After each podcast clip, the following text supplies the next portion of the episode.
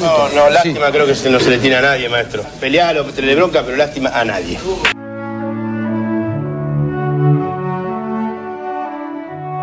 Lástima a nadie, maestro. Literatura, historia y política de la pelota.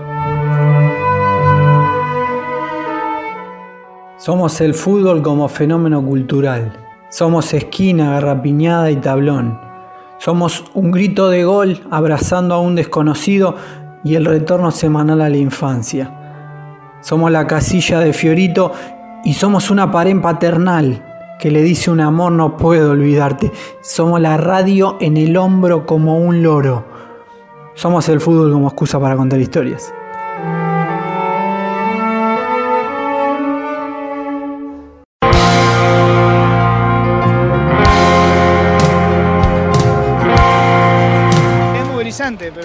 Feliz, muy feliz.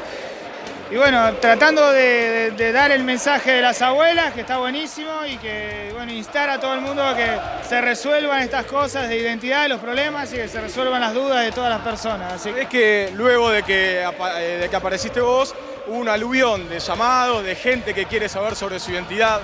Sí, sí, sí, y me alegra enormemente eso, y espero que no decaiga y que todo esto sirva para eso también feliz al lado del nieto. ¿Qué te parece? El premio que me da la vida, el haberlo encontrado, el que sea como es, un chico divino, maravilloso, el disfrute de este día de fiesta acá en su club, que ahora lo hago un poco mío también, por supuesto.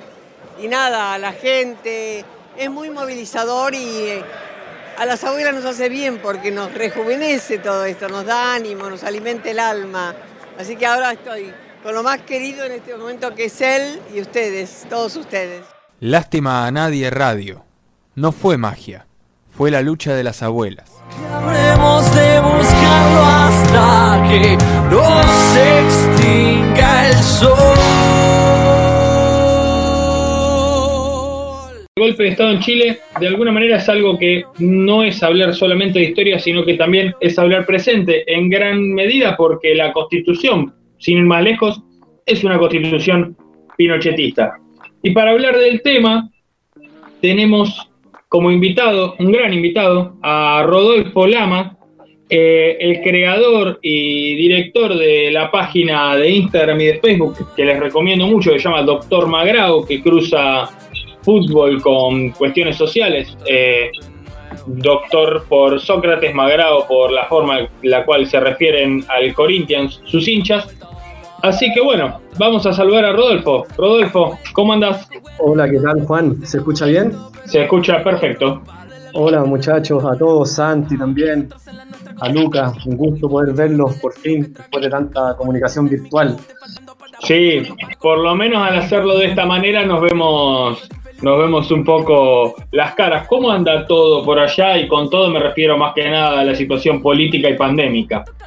Bien, a ver, a nivel de pandemia muy complejo, eh, un gobierno profundamente inepto, un ministro de salud que fue cambiado a mitad de la pandemia por sus dichos inescrupulosos, muchas veces ofensivos incluso al pueblo. Nuestro ministro llegó a decir en un momento que no sabían que en Chile habían familias hacinadas, ¿no? O sea, no sabía que había tanta gente en casas tan pequeñas, lo dijo el ministro. Esa es la locura que vivimos hoy día con la burguesía, digamos, desconectada de la realidad. En ese sentido, la pandemia, bueno, tuvimos uno de los casos más altos de índice de, contagio a nivel latinoamericano, de muertes diarias también. Hoy día hay una especie de forzosa normalidad de este gobierno de derecha, pero seguimos una, en una meseta bien compleja de 2.000 casos diarios más o menos, ¿no? Entonces nos quieren forzar a la normalidad permanentemente, pero no están las condiciones sanitarias, ni culturales, ni económicas tampoco para dicha normalidad. Por tanto, ahí estamos entre el consumismo de ciertas, ciertas ciudades que quieren salir ya a comprar, a comer, ¿no es cierto? Y, otros que somos un poco más cuidadosos en ese aspecto, que entendemos que la vida está por sobre cualquier cosa. Sí, acá está pasando un poco lo mismo. Eh, estamos ya en 2.200 casos diarios y por lo menos acá en la ciudad de Buenos Aires, desde donde yo te hablo, eh, están los bares ya abiertos eh, para comer afuera, pero de alguna manera lo que es la vida de consumo está prácticamente normalizada. eh, arrancamos hablando sobre lo que fue el golpe, arrancamos con un discurso de, de Salvador Allende y yo te quería preguntar por dos cuestiones. La primera es, ¿qué queda vigente? Sabemos que queda vigente del pinochetismo, por ejemplo, la Constitución. ¿Qué queda vigente de Allende hoy en día? Buena pregunta. Nosotros estamos a vísperas de una nueva conmemoración del 11 de septiembre, ¿no es cierto? Una mañana como la de mañana. Eh, en el año 73 los aviones Hawk Hunter volaban sobre la moneda y la bombardeaban. Así de, así de loco, ¿no? Lo que ocurría en nuestro país en el 73. Por tanto, hoy día, en plena pandemia y en pleno a estallido social pausado por la pandemia, estamos expectantes el pueblo a poder salir a, a manifestarnos, ¿no es cierto?, con la memoria y con la convicción de que el, el 11 de septiembre no se puede olvidar nunca más como una tradición brutal y como el comienzo de una dictadura larguísima y cruel. En ese sentido, claro, es más el legado de Pinochet que vemos todos los días que el de Allende, pero el legado de Allende está en varias cosas, diría yo. Primero está en ciertos principios partidarios del Partido Comunista y del Partido Socialista que tienen representación en Chile, pero que de alguna, vez, de alguna forma han tergiversado su legado a través de la burocracia institucional. Se les olvida de aquello que se salvaron, digamos, se les olvida que fueron perseguidos, se les olvida que fueron exiliados y hoy día actúan como sujetos que perpetúan un modelo.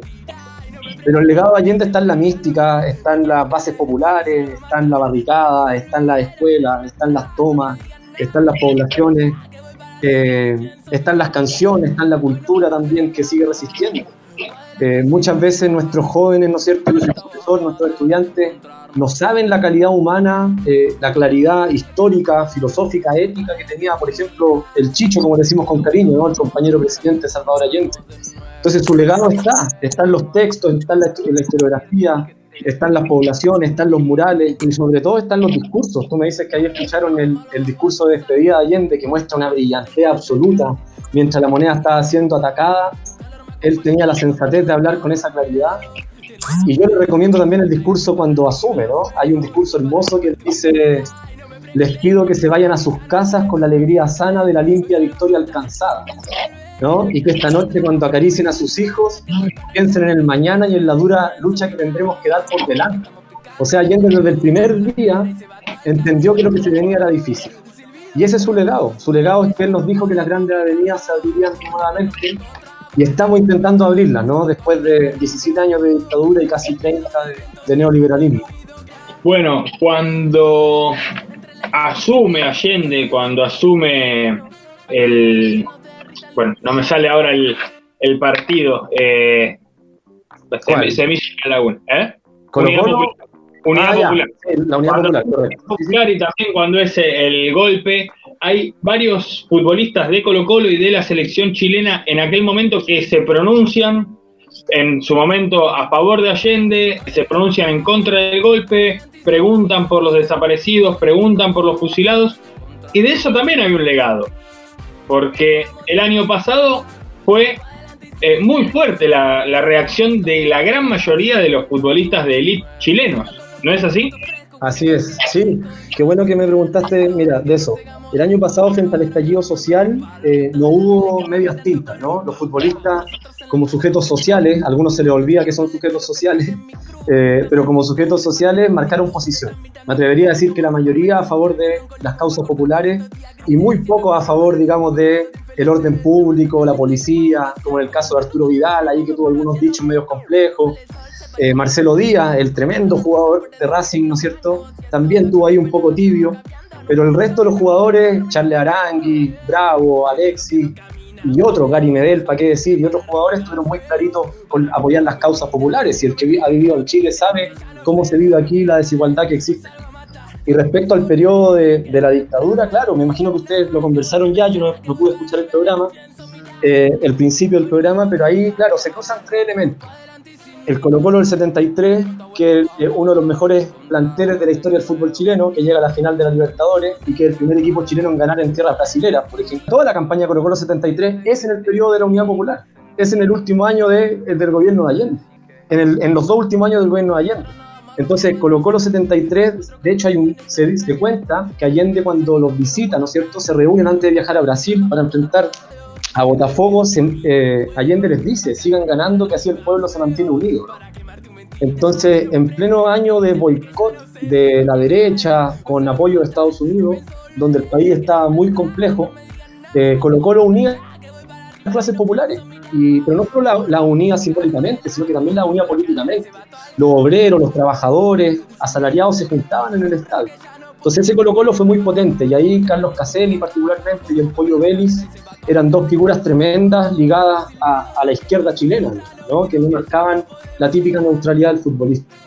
Luego tenemos dentro de la selección chilena, que me imagino que ustedes mencionaban también, el partido de la vergüenza, ¿no? cuando jugamos contra la Unión Soviética sin la Unión Soviética, porque la Unión Soviética se niega a venir a jugar a un país en plena dictadura y en un estadio que era centro de tortura por lo demás. ¿no? El Estadio Nacional hubo en su interior más de 40.000 compañeros y compañeras detenidos, ¿no es cierto?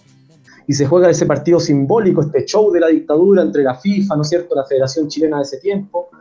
Y quien hace el gol es Chamaco Valdés, otro gran jugador que algunos lo critican por haber sido cómplice con ese gol. Pero si nosotros investigamos la historia del Chamaco, también se habla de que el Chamaco logró defender a compañeros apresados y logró liberar a compañeros apresados con la dictadura. Entonces tenemos esos tres elementos, el Colo Colo del 73, con Castelli y Vélez, tenemos el partido de la vergüenza, digamos, eh, con el gol del Chamaco, y tenemos por último el famoso no saludo de Caselli a Pinochet, ¿no es cierto?, antes de ir a Alemania 74. No sé si ustedes ya conversaron de ese, de ese episodio, que es clave. ¿Cómo andás, Rodolfo? Santiago te, te saluda. Hola, Santiago. Voy a pecar de poco original, pero te quería preguntar por eso. Eh, te quería preguntar por qué significó ese no saludo desde el punto de vista político para Caselli por un lado y desde el punto de vista de eh, cierta, ciertos problemas que se le haya generado a él desde el punto de vista de la carrera futbolística. Y si vos en lo personal viste similitudes entre ese, ese no saludo y el no saludo que finalmente se dio, pero que intentó ser esquivado, de Marcelo Bielsa a Sebastián Piñero. Sí, eh, bueno, en un audio que yo les mandé, yo me, me, gustaba hacer ese paralelo. Ojo que Bielsa de verdad no saluda a Piñera, cuando lo saluda después en una segunda ocasión, digamos, ¿no? Eh, pero esa vez efectivamente no lo saluda, en la moneda. Después creo que lo saluda Juan Pinto Durán en el lugar de entrenamiento, ya no le queda otra, ¿no? Sí, mira, a ver, la situación de Carlos Caselli es muy dura porque Caselli, bueno, el rey del metro cuadrado, típico delantero pequeño, habilidoso, para que se hagan un ejemplo ustedes, un estilo Romario, pero la mitad de Romario, digamos, ¿no? En goles y en, en, goles y en, y en, y en habilidad, pero un tremendo, un tremendo delantero, ¿no? Pero ese tipo, un, un 9 que parece más un 11, ¿no? Por decirlo así. Y Caselli, bueno, en ese tiempo jugaba en España, en el momento del saludo, no sé si jugaba en Levante en español, porque en Levante jugó entre el 73 y el 74, y el mismo 74 transferido al español. Entonces no sé en cuál de los dos clubes está específicamente cuando se saluda, cuando no se saluda con Pinochet. El contexto es que Pinochet nos invita al, al, Diego Portales, que es un edificio institucional, que hoy día es un museo, menos mal, un centro cultural. Y el Diego Portales, ¿por qué lo invita al Diego Portales y no a la moneda? Eso es muy interesante, porque cuando Pinochet lo invita, la moneda aún estaba en reparación por los bombardeos. Miren, que, miren qué potente. La moneda aún estaba en reparación por los propios bombardeos de Pinochet y Pinochet ocupó como lugar de gobierno el edificio Diego Portales, hoy día un centro cultural. Entonces va la delegación chilena y se dice que estaban todos muy nerviosos, ¿no? Porque sabían que Caselli y Vélez tenían una, una posición marcada política.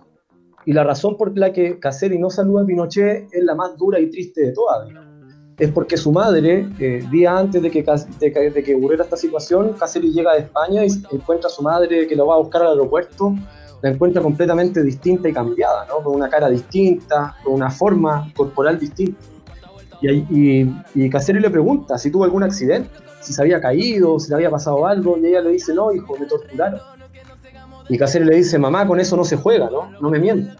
Y la mamá le dice, no te miento. Y se abrió el pecho y le mostró los senos quemados con cigarrillo. Eso, eso es lo que se dice de, Olga. Olga se llamaba la mamá de Caselli. Entonces Caselli días posteriores a eso ocurre lo del, lo del encuentro del Diego Portales. Y lo que se dice es que los periodistas y todos estaban muy nerviosos. Y que Caselli, Pinochet no saludó a todos los futbolistas, ojo, no es que haya saludado uno por uno, sino que se cuenta que saludó como a, la, a las máximas estrellas de esa selección. Y por supuesto Caselli era uno de ellos. Entonces se cuenta que Caselli escuchaba las botas militares acercarse, digamos, cuando le tocaba su turno. Y él se mantuvo ahí solemne, pero con las manos atrás de la espalda. Y apretó las manos para no soltar las manos, para no saludarlo. Y frente a la molestia del tirano, Caselli lo único que hizo tendió a cerrar los ojos, digamos, en un momento para que pasara luego el episodio. Y cuando abrió los ojos, Pinochet ya había pasado. ¿no? Y bueno, las repercusiones que hubieron ahí fueron múltiples. La prensa lo publicó, para el disgusto de Pinochet, la prensa lo publicó, por supuesto que con, con, el lenguaje de la época, ¿no? De hecho, tengo el titular. El titular es Miren cuál deleznable es este jugador comunista que incluso fue capaz de negarle el saludo al presidente dijo un periodista en una nota, ¿no? O sea, imagínense. Respecto a la carrera, no sé qué tanto truncó la carrera de, Caselli. Sí lo hizo estar con resguardo permanente, ¿no? En contra de los agentes de inteligencia del Estado. Pero recordar que en ese tiempo los futbolistas chilenos tampoco tenían carreras tan meteóricas, por tanto, Caselli logró tener una carrera muy interesante tanto en Chile, en Colo Colo, como en España particularmente, donde es recordado por su gol y su gambeta. Rodolfo, buenas tardes, Lucas Jiménez te saluda, ¿cómo andás? Hola Lucas, bien, bien. Un gusto. Eh, hablaba de Colo Colo y tres años después del, del, golpe de Estado hubo una intervención militar financiera en, en el club en Colo Colo. Lo, lo, que buscaron es un poco legitimar el nuevo orden que se estaba construyendo en base a fuerzas represivas. Pero lo que pasó fue que el neoliberalismo en Chile conquistó distintos campos, si lo pensamos en términos capaz de, de pero no pudo conquistar el fútbol porque esa experiencia de club empresa, de Colo Colo, duró muy poco, creo que dos años nada más. Te quiero preguntar por qué crees que fracasó el neoliberalismo conservador en el fútbol, eh, siendo que en otros lados fue, fue bastante, eh, le, duró mucho más, ¿no? En, en lo económico, incluso en lo social, porque cuando fue el plebiscito, hasta que fue la campaña publicitaria por el no, era bastante peleado el, el voto, estaba dividido. Sí, mira, eh, a ver, lo primero, efectivamente, la dictadura a nosotros nos dejó cuatro legados, llamémoslo así. En lo cultural, nos, nos dejó un apagón cultural, ¿no es cierto? Una cultura, una cultura pop pésima, ¿no es cierto? Una cultura de la desinformación. Eh, el apagón cultural, en términos, ¿no es cierto?, como de la antropología cultural, un apagón cultural de raíz. A nivel político nos dejó un parlamentarismo eh, duopólico, donde solo dos fuerzas son representadas. A nivel legal nos dejó la constitución fascista y neoliberal de Jaime Guzmán. Y a nivel, yo diría, social emotivo, también nos dejó un tipo de ser humano, digamos, ¿no? Un ser humano temeroso, un ser humano más tímido. Cuando nosotros decimos, yo tengo muchos amigos argentinos, he ido a Argentina, cuando decimos que los chilenos somos a veces un poco más opacados, ¿no es cierto? también es por los 17 años de dictadura, ¿no? Es decir, nosotros no solo somos un país frío y angosto, sino que tuvimos 17 años de noche, ¿no? Y, y por tanto es duro eso. Creo que eso, eso convierte al chileno un poco más gris. Por algo no tenemos carnavales ni, ni muchas cosas, ¿no? Pero respecto, Luca, a lo que tú me planteabas de la sociedad anónima, yo, yo te haría como una, no sé si una corrección, pero una, un complemento, con, obviamente con mucho respeto. Colo Colo ha intervenido desde la dictadura como un aparato cultural hegemónico, ¿cierto? Y eso es real. De hecho, se dice que las dos herramientas de la dictadura en las poblaciones fue Colo Colo y la pasta base, ¿no? la droga más dura de las calles, digamos. Colo Colo y pasta base, control en la población. En la villa, que le dicen ustedes, perdón, nosotros le decimos la, la pobla aquí, la villa para ustedes, ¿no? Entonces, Colo Colo y pasta base para la villa, al tiro, ¿no? Rápido. Pero efectivamente lo que hubo fue una intervención, de hecho hay elementos que hacen saber que el Estadio Monumental fue financiado por la dictadura, otros dicen que fue con la venta de Hugo Rubio, un gran jugador del Colo Colo del 90, ¿no es cierto? Pero lo que, lo que ocurre, Lucas, es que la forma de organización de los, de los planteles en ese tiempo era a través de eh, clubes sociales y deportivos, que eran absolutamente coaptados por gerentes, ¿no es cierto?, burócratas y corruptos, ¿sí? Entonces, eso efectivamente dura poco, pero, lo, pero la superación de eso no es un modelo social ni comunitario, sino que es un modelo aún más neoliberal, que son las sociedades anónimas. Claro. Entonces, en el fondo, los clubes pasan de ser como clubes sociales y deportivos que representaban solo a peces gordos, pasan de ser eso a ser empresas, ¿no? Pero no pasan a, a tener dominio de, de, sus socios necesariamente, sino que pasan a ser dominio de accionistas. Entonces es un modelo, por decirlo así, más ordenado, pero profundamente neoliberal aún. Sabemos que eh, tenés que seguir, que no sé si laburando, pero que estás ocupado. Tenés que, que seguir con tus cosas. Como última cuestión así cortita, te pregunto en qué estado o, cómo está ahora el proceso de, del cambio de constitución. Sí, qué buena pregunta. Sí, justo tenía que irme, pero me quedan unos minutitos, pero eh, por otro compromiso también online para variar con el trabajo. Mira, ustedes saben como hermanos argentinos lo que vivió Chile a partir del 18 de octubre del año pasado, ¿no? Esta obvia presión del neoliberalismo sustentado por la concertación y por la derecha, por Bachelet, por Ricardo Lagos, pero sobre todo por Piñera, no aguantaba más y estalló, ¿no? Y estalló de una forma no orgánica, digamos, no con un partido revolucionario, no con una plataforma, sino desde el pueblo mismo, desde las calles, desde los territorios, desde el disgusto. Algo parecido al argentinazo de ustedes del 2001, ¿no? Aquí sin corralito, pero con una de las sociedades más desiguales del mundo, ¿no? Sin duda, donde los ricos son más ricos que en otros países y los pobres son más pobres que en otros países. Y se hacen llamar, y nos hacemos llamar los jaguares de Latinoamérica, y el modelo latinoamericano, cuando es una farsa, ¿no? Entonces explotó esta olla a presión, pero explotó por más tiempo de lo que habíamos pensado y eso nos dio esperanza de que se transformara en algo más grande.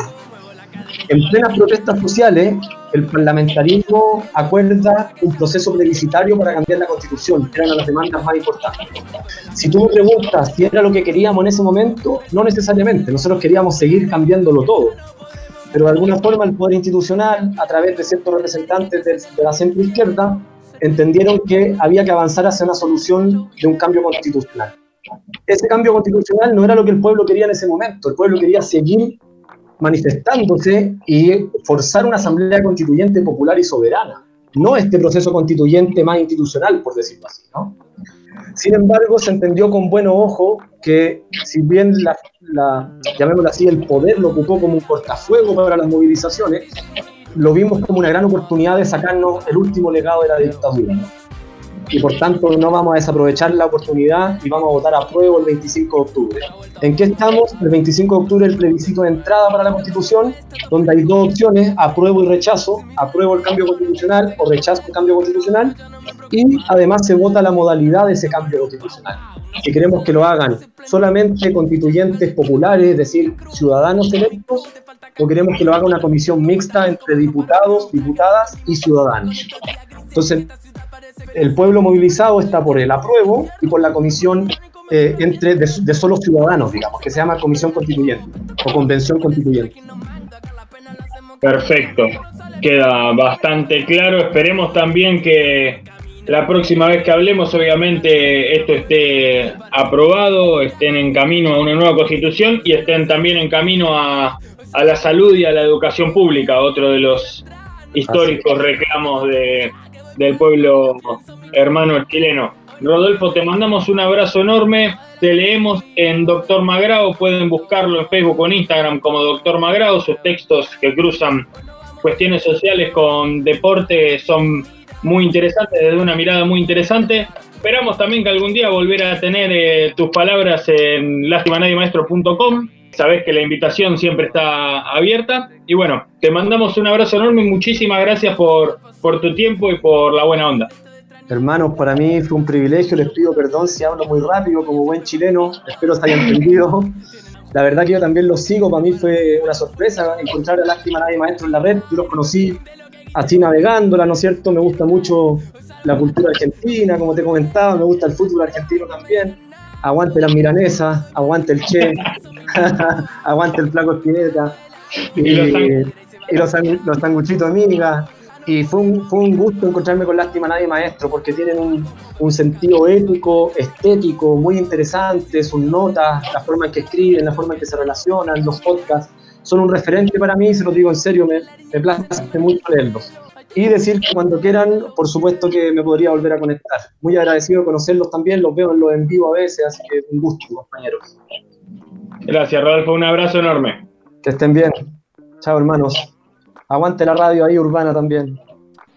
Estábamos ahí con Rodolfo Lama, el creador de Doctor Magrao, también contándonos un poco sobre la herencia de lo que fue el golpe de Estado del 11 de septiembre de, de 1973. Ahora tenemos un, un pequeño audio no sé, Cresta, si tenés ahí el audio 2 para seguir con lo que es eh, la relación entre deporte y dictadura en Chile en 1973. estética de las dictaduras son, son, tan absurdas, ¿no? En el marcador de, de la galería sur del Estadio Nacional está puesto selección de Chile, selección de URSS y 0-0 y cuando mete el gol Chamaco Valdés, que no es gol porque no es partido, porque no hay rival, pero bueno, cuando entra la pelota al arco se pone el número 1 y queda como 1-0. Que además es otro, absurdo porque el partido, el no partido, en rigor por el reglamento de la FIFA, Chile lo gana 2-0. A nosotros nos informaron el sábado a las 12 de la noche que no venía a Rusia. O lo más tonto que he visto en mi vida. Entramos a la cancha sin nadie, sin ningún adversario. El árbitro toca el pito. Avanzamos, hacen el gol y el árbitro cobra el gol. algo. Ni en el barrio. Ni en el barrio se hace eso. Fue uno de los shows más burdos y absurdos que me tocó presenciar.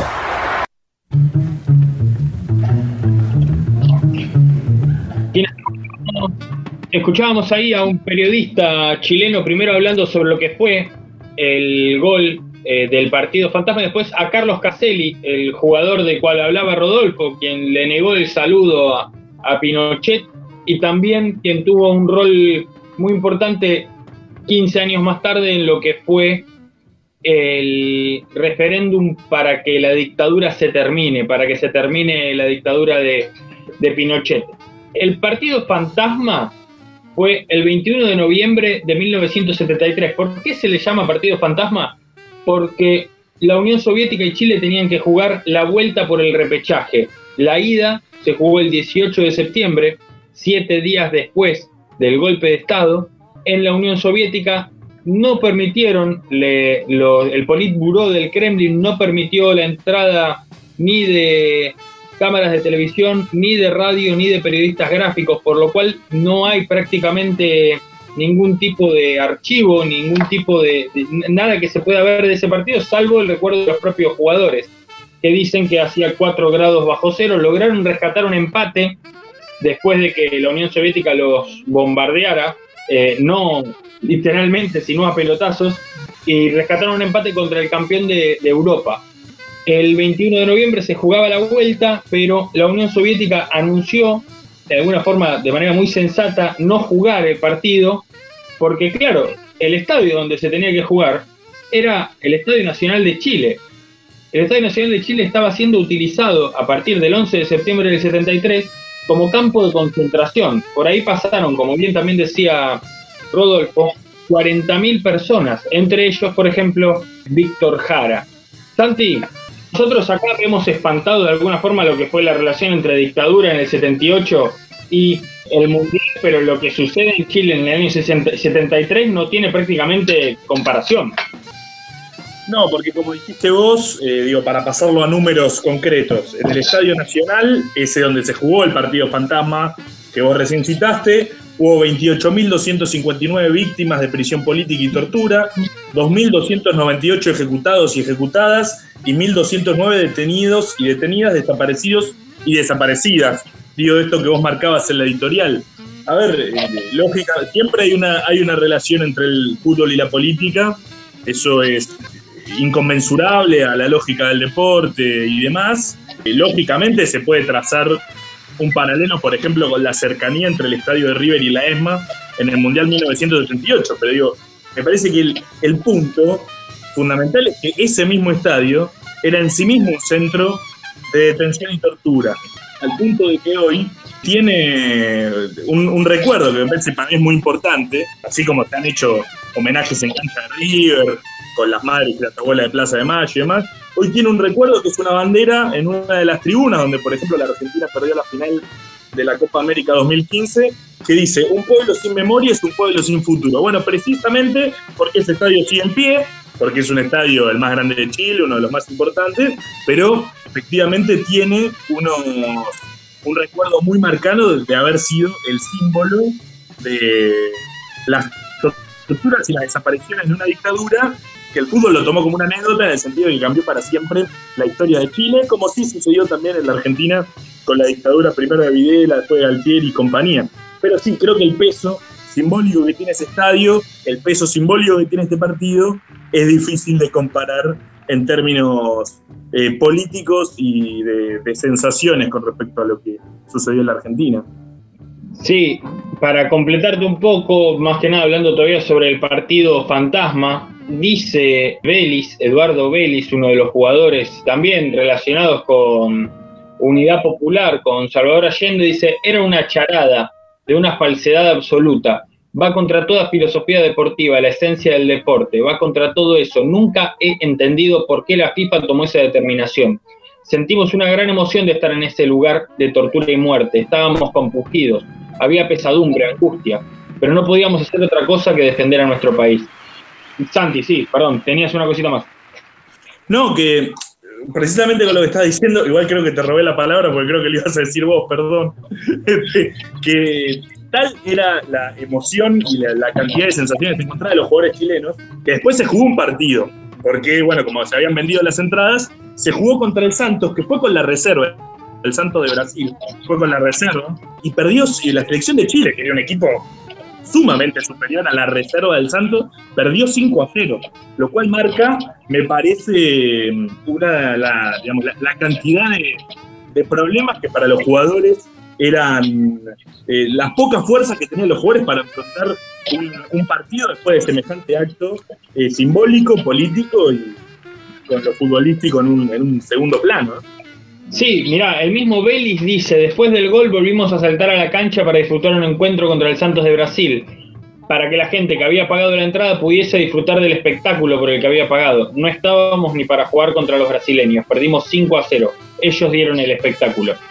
Pero antes, decía, antes de, este partido, antes del golpe, hubo un equipo que fue Colo Colo, el Colo Colo de Caselli, el Colo Colo del Chamaco Valdés, el Colo Colo de Vélez, el que eh, de alguna manera dicen que sostuvo eh, por un tiempo más a Salvador Allende en el poder. ¿Es así, Luquitas? Sí, en realidad es, un, es una teoría que está, está narrada en un libro que creo Urrutia, Luis Urrutia me parece que es el, escritor, una teoría que está basada más en estado de ánimo que en hechos concretos, ¿no? No hay nada concreto para agarrarse eso más allá de las declaraciones de algunos jugadores Perdón, es muy difícil poder eh, medir en términos para poner en un libro lo que es eh, la sensación popular en esos casos, ¿no? Sí, sí, además que de hecho en las declaraciones mismas que se toman de Allende previa a la final de la Copa Libertadores, recordemos, la semana pasada salió Ariel Sher acá en Lástima Nadie Radio y nos contó que Allende estuvo en cancha de Racing porque vino a la Asunción de Cámpora en esa estadía en Argentina coincidió cuando Colo Colo vino a jugar la final contra Independiente. De hecho, Allende se juntó con, con los jugadores de Colo Colo y ahí les dijo que era un equipo que estaba uniendo al país. Y si estaba uniendo al país era porque el país ya estaba dividido. Había un caldo de cultivo que, ya se estaba consolidando. Así que es una teoría que, está bien plantearla, ponerla sobre la mesa, pero es muy difícil de, de comprobar.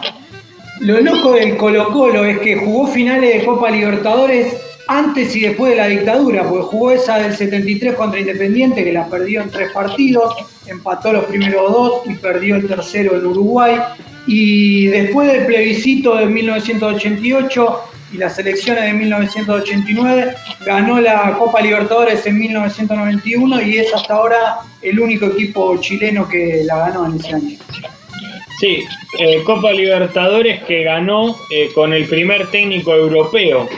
Después, bueno, fue Jorge Jesús en el Flamengo, pero el primer técnico europeo en ganar una Copa Libertadores fue el, técnico de, Colo Colo, que se llamaba Mirko Josic.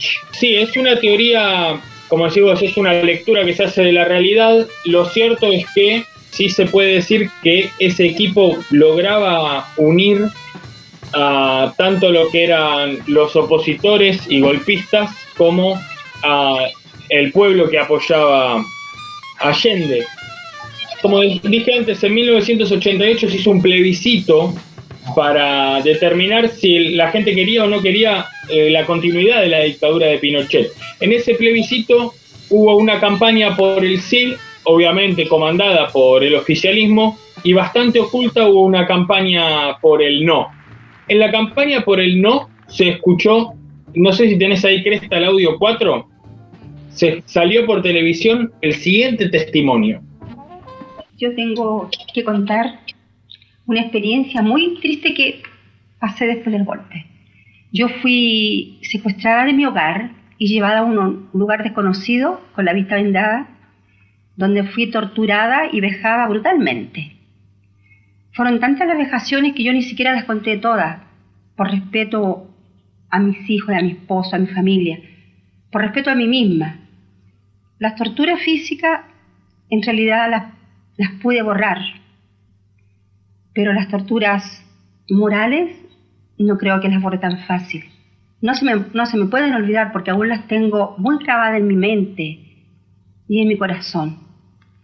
Por eso yo voy a votar que no, porque para que el día de mañana todos juntos vivamos nuestra democracia libre, sin odio, con amor, con alegría, y así todo el país junto conmigo pueda cantar Puro Chile, tu cielo a su lado. Por eso mi voto es no. Porque su alegría, que ya viene, es mi alegría.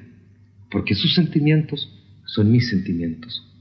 Porque el día de mañana podemos vivir en democracia, libre, sana, solidaria, en que todos podamos compartir.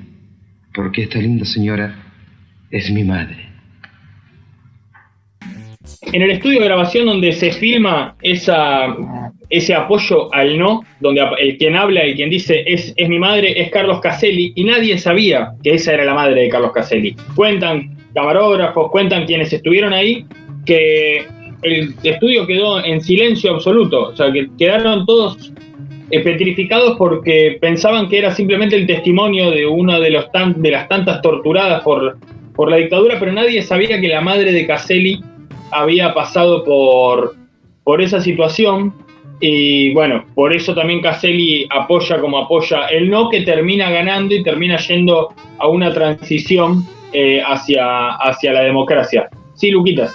Sí, dicen que, esa aparición de Caselli en, televisión eh, certificando el relato de su madre fue clave en su momento para inclinar la balanza a favor del no, como hablábamos con, con Magrado, con Rodolfo, las encuestas estaban muy parejas y de hecho daban más para el lado del sí que para el no. Hay una gran película de 2012 que actúa Gael García Bernal que justamente se llama No, que cuenta la estrategia publicitaria con la que pudieron eh, vencer a, todo el aparato pinochetista. Pero bueno, son varios los momentos de la campaña donde fueron revirtiendo la tendencia y ubicándose por arriba hasta terminar ganando y dicen que esa aparición de Caselli en, público en la televisión fue uno de esos momentos bizarros.